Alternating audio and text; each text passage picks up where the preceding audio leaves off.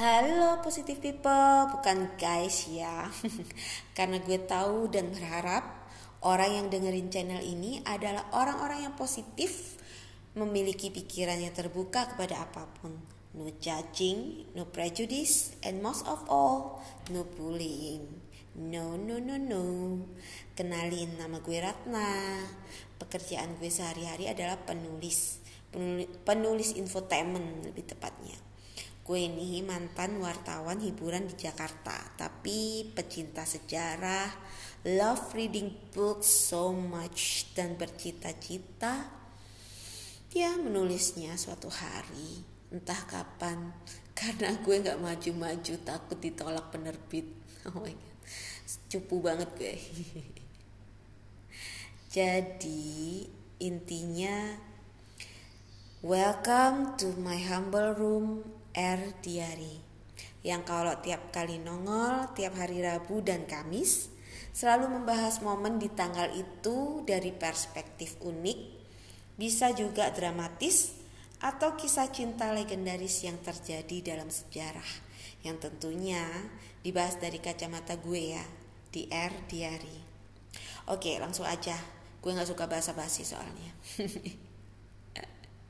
Yep, siapa dan apa aja yang akan kita bahas tepat tanggal 3 Maret ini, hari ini? Hmm, Oke, okay. yang pertama, hari ini tepat tanggal 3 Maret tahun 1983 adalah kematian Herge. Lebih tepatnya kalau pakai bahasa Prancis dia dipanggil okay. Tapi karena lidah gue adalah lidah orang Indonesia udahlah kita simple aja deh ya. Peace man peace. Pakai bahasa Indo, uh, di bahasa dibahasakan Indonesia saja. Herge. Nah siapa ini herge? Kenapa harus kita bahas? Ye kalian nggak pernah baca komik ya Herge itu adalah penulis buku komik legendaris itu tuh The Adventures of Tintin. Siapa sih yang nggak kenal The Adventures of Tintin? Oh my god. Berarti kalian itu antara Cooper atau nggak pernah punya masa kecil yang bahagia. Bayangin saking terkenalnya itu The Adventure of Tintin, ya kan? Itu buku nggak pernah turun berok, eh turun berok, nggak pernah turun harga biarpun toko buku pada diskonan. Why? Iya karena emang dia sangat digemari, kelihatan kan gimana derajatnya gitu di antara buku-buku yang lain sampai biarpun musim diskonan itu buku Tin, The Adventures of Tintin nggak pernah turun harga gitu loh. Ya karena saking favoritnya. Ya wajar sih karena emang buku buku komik The Adventures of Tintin itu ditulis sejak tahun 1929 Duh. Tuh lihat tuh ye. Tahun 1929 tuh kayaknya angka dinosaurus banget gitu. Udah fosil. Kalau dibandingkan sekarang tahun 2021 90 ta 97 tahun nyaris 100 tahun tapi buku komik Tintin ini masih masih digemari itu kan gila banget nyaris 100 tahun. Nah, why Herge is so important? Karena buku komik Tintin ini ditulis oleh Herge dan digambar ilustrasinya juga oleh Herge menjadi buku komik pertama yang menjadi cikal bakal komik modern di Eropa.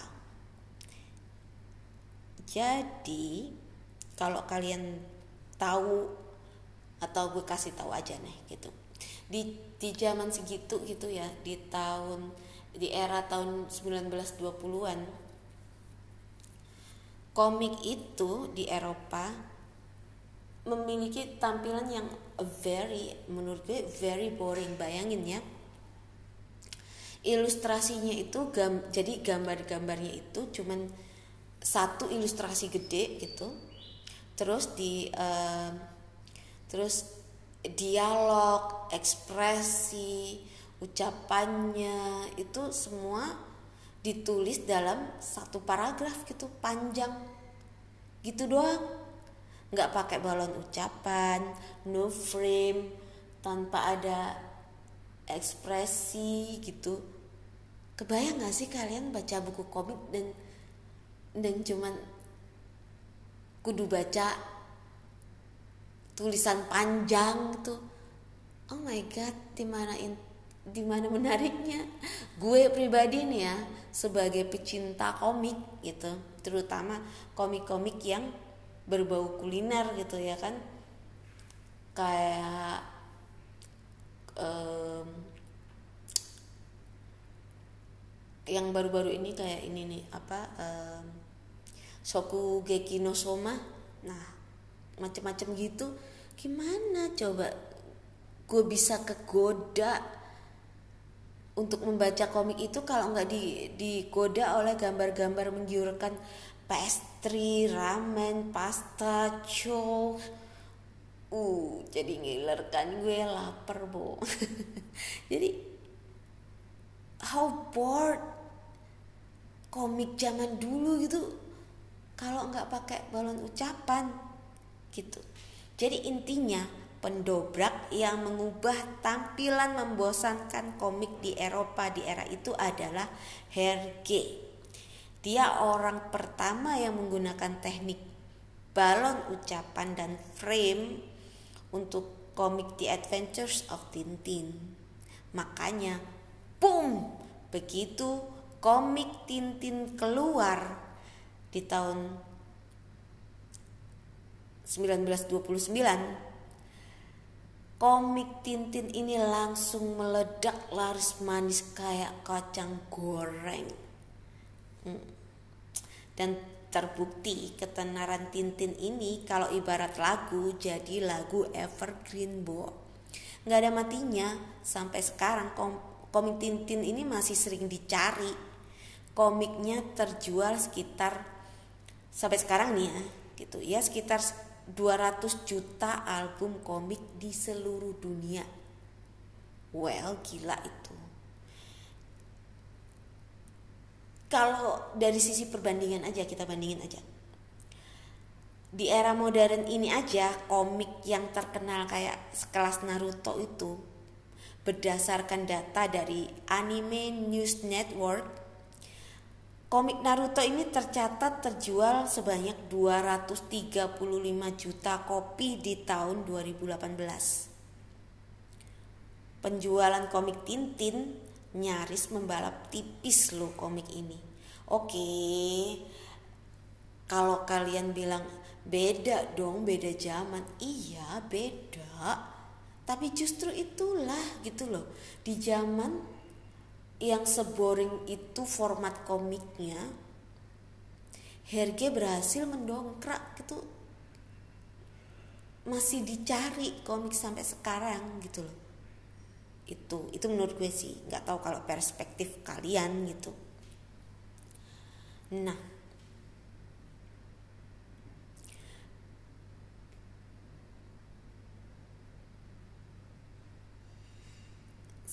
Kesuksesan Herge ini menulis komik Tintin berawal dari keinginan Herge untuk terus menyempurnakan karya ilustrasinya hingga mendapatkan kiriman komik gaya Amerika oleh teman Herge di Meksiko. Jadi dia dapat kiriman komik kayak Crazy Cats, Bring Up Bringing Up Father karya George McManus langsung bikin itu yang langsung bikin harga melek gitu dan mengubah mengubah karya ilustrasinya dengan menggunakan balon ucapan. Nah, itu Itulah seputar kisah Hergé. Si bapak komik bergambar Eropa yang membuat komik The Adventures of Tintin menjadi komik tersukses pertama di Belgia yang di kemudian hari menjadi awal dimulainya, industri komik di Belgia dan Eropa. Sebuah pencapaian yang sangat besar sih menurut gue dan berakhir agak sedih sebenarnya. Karena dibalik gemilang namanya, Herge meninggal akibat penyakit leukemia alias kanker darah. Sampai meninggal pada tanggal 3 Maret tahun 1983. Ya, tanggal 3 Maret hari ini yang kita bahas. Oke, okay, next. Gak mau berlama-lama sedih. Oke. Okay. Yang kedua, apa yang terjadi pada tanggal 3 Maret hari ini? Yang kedua adalah Hari ini tepat tanggal 3 Maret tahun tapi tahun beda tahunnya, tahun 1995 Camilla Parker Bowles resmi bercerai dari suami pertamanya Andrew Parker Bowles. Dan kalian tahu positive people? Di sinilah titik perselingkuhan antara Camilla dan Pangeran Charles dari kerajaan Inggris mulai jor-joran terkuak terbuka dibuka tidak lagi secara sembunyi-sembunyi gitu gitu. Buktinya cuman jeda satu tahun setelah Camilla resmi cerai Pangeran Charles juga resmi bercerai dari Lady Diana pada tanggal 28 Agustus tahun 1996 dan for your information positive people Orang barat itu sebelum resmi melayangkan gugatan cerai ke pengadilan, biasanya mereka sudah sepakat pisah ranjang dulu selama satu tahun. Si, si, jadi gitu deh. Ya, you know lah, perselingkuhan Pangeran Charles dan Camilla memang sudah lama jadi rahasia umum. Jadi bisik-bisik tetangga dengan kode kita TST tahu sama tahu lah gitu di sekitaran Inggris dan dunia. Tapi positive people terlepas dari kisah perselingkuhan mereka yang kebangetan, setidaknya akhirnya Pangeran Charles dan Camilla tidak lagi membohongi diri tentang cinta mereka lagi. Itu menurut gue ya. Gitu. Kalau ditarik jauh jauh ke belakang nih Pangeran Charles dari awal sebenarnya udah cinta dengan Camilla. Cuma karena status dan skandal nenek moyang Camilla, Pangeran Charles jadi memilih Lady Diana untuk jadi ratu. Oke, okay. kok gue kayak orang kampung nih? Oh no, sorry people, no, gue kayak orang udik gitu. lady die, lady die, lady Diana. Sorry. Jadi positive people, kalian sadar nggak? Life is about choice. Hidup itu tentang pilihan apa yang kita pilih gitu. Jika kita menginginkan sesuatu, maka sebenarnya tersedia dua pilihan gitu. Kalian mau atau tidak mau untuk mewujudkannya. Bukan bisa atau nggak bisa, tapi mau atau nggak mau untuk mewujudkannya. Kalau kita ingin cinta dan kita memilih mau untuk mewujudkan itu, maka itulah yang terjadi. Dan gue rasa yang terjadi pada Pangeran Charles adalah dia membuat pilihan yang salah pada waktu itu ketika dia tidak mau memperjuangkan cintanya kepada Camilla sejak awal dan berakhir pada wanita yang salah. Yang akhirnya tidak mau juga dia perjuangkan untuk tetap utuh sehingga menyakiti banyak hati. Ujungnya kan sakit. Menyakiti banyak hati gitu loh. So positive people kalau cinta saran gue embrace it, terima akui aja gitu. Nggak usah pakai gengsi nggak usah mikir bagaimana re reaksi orang. Tinggal pilih kalian mau atau nggak mau memperjuangkan cinta itu. Kalau sudah memilih maka gue yakin kalian nggak bakalan nggak bakalan nyesel. Atau bernasib kayak Pangeran Charles yang akhirnya end up berakhir dibenci. Oke okay, bukan berakhir. Maksudnya sempat dibenci orang seluruh Inggris karena dianggap menjadi orang yang paling tidak setia di dunia karena mengkhianati Lady Diana. No. Seandainya kalau dari awal Pangeran Charles mengakui perasaannya dan mau memperjuangkan nggak akan jadi seperti itu but it's fate itu takdir menurut gue. We can do nothing about it.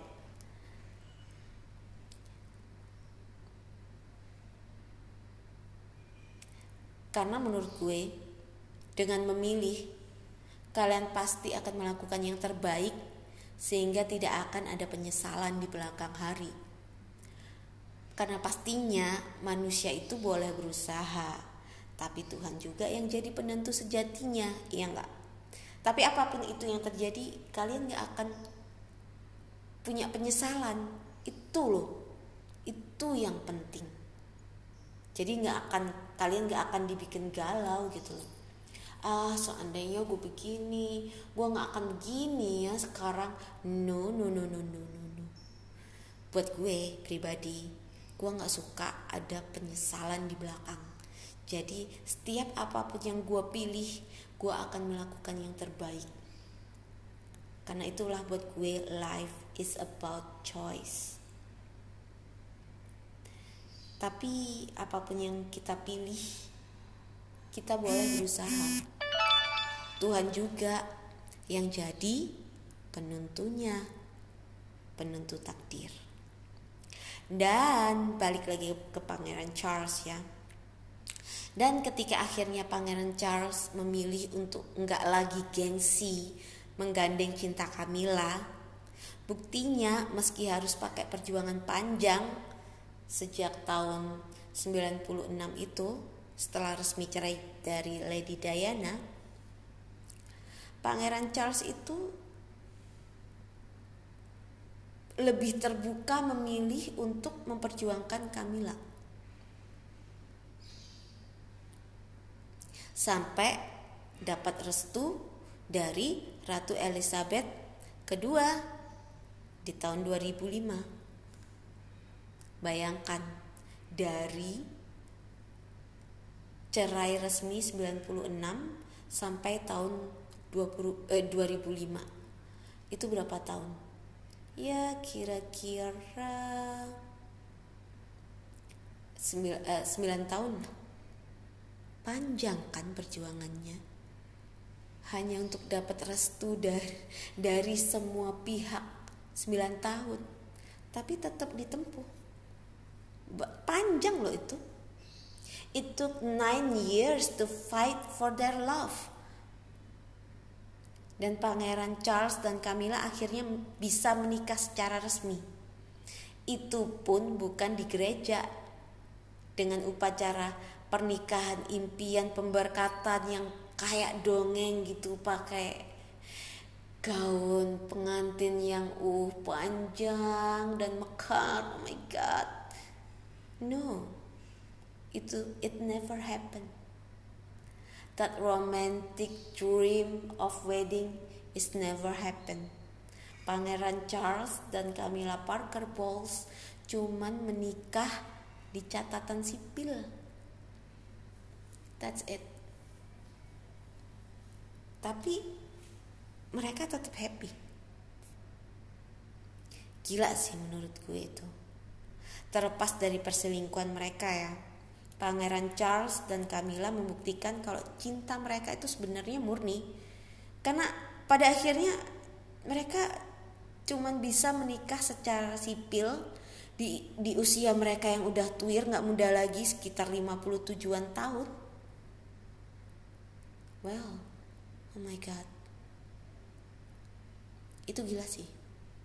Gue aja sampai sekarang nggak punya status aja kelimpungan bu oh beda sih. Beda ya. Kalau Camilla ada yang gandeng tangannya tetap dikasih kepastian sama pangeran Charles gitu. Meskipun ya 9 tahun berjuang gitu. Tapi kan tetap gitu. Ada kepastian sama pangeran Charles. Lah gue siapa yang kasih kepastian? Oh my god. Ahai. Kok mendadak gue curcol nih curcol. Udah ya lanjut. Yang ketiga. Masih Kamila tapi Kamila yang ini nggak tuwir ya. Malah kinyis-kinyis. Swag yep. Hari ini tanggal 3 Maret bleh jadi belibet gue kan hari ini tanggal 3 Maret 2021 adalah hari ulang tahun Camila Cabello yang keberapa? Yang ke-24 tahun. Yeay! Happy birthday Camila Cabello. Havana oh nana. Half of my heart is in Havana oh nana. Nah, Camila Cabello ini biarpun masih muda banget ya, 24 tahun, tapi perjuangan dia jadi penyanyi dunia keren banget loh. Penuh dengan belokan pilihan hidup yang gak mudah tapi dijalani dia dengan fun, happy. Begitu. Bayangin waktu pertama kali datang ke Amerika Serikat si Camila ini emang lahir jadi gini dia kan emang lahir dan besar di Kuba yang notabene bahasa resminya mother tongue mereka adalah bahasa Spanyol, Espanyol, senyorita. Jadi waktu datang ke Amrik tuh Kamila sama sekali nggak bisa bahasa Inggris. Kebayang gak lo? Lu datang ke negeri ke negeri asing dan lu sama sekali nggak bisa bahasa Inggris. Terus kalau gue mau ke toilet gimana tanyanya cari babang tampan gimana caranya kalau gue kagak bisa bahasa oh my god tapi hebatnya nih alih-alih nyerah minder atau memutuskan untuk ya udah deh gue kursus kursus aja dulu bahasa Inggris gitu ngambil kursus yang mahal enggak itu tidak dilakukan Kamila. Kamila justru cuman belajar bahasa Inggris itu lewat TV. Bayangin, cuman lewat, lewat TV. Jadi lihat acara-acara di TV gitu ya, dia pelajari gimana uh, conversationnya, bahasanya. Wow, you rock girl. Emang sih ya, penguasaan bahasa itu menurut gue soal sering atau tidaknya kita melakukan conversation. Pengalaman gue pribadi sih sendiri ini sih, sumpah gue nggak bohong. Gue itu nggak pernah ikut kursus bahasa Inggris seumur umur hidup gue. Dari gue orok sampai gue sekarang umur tit nye. Soalnya boro-boro buat les, minta mainan ke bokap nyokap aja susahnya minta ampun entah kenapa entah mereka pelit atau emang nggak punya budget bu tapi intinya intinya adalah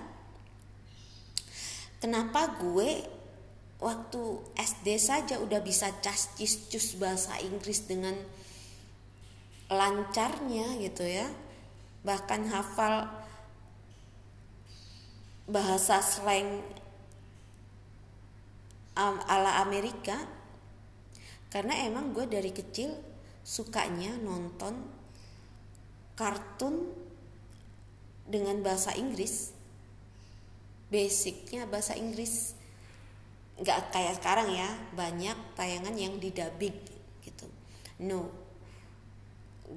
Gue itu bahkan nih untuk sekelas anak SD itu masih tontonannya itu tontonan dewasa Remington Steel. Jadi tahu kan generasi keberapa. Tapi itu gue masih kecil banget loh please gue masih kecil banget itu SD SD-nya kecil kecil pi gitu. Tontonannya The Dynasty Remington Steel dan kartun-kartun.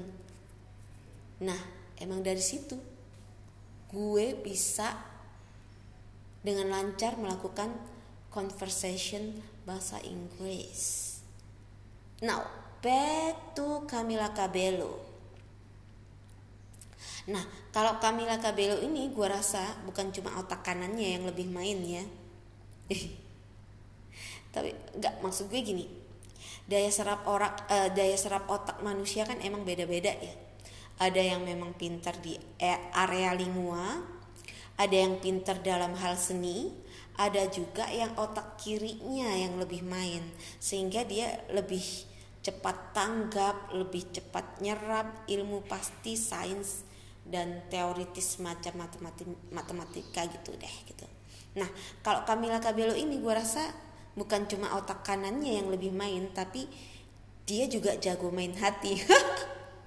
Apa hubungan cuy?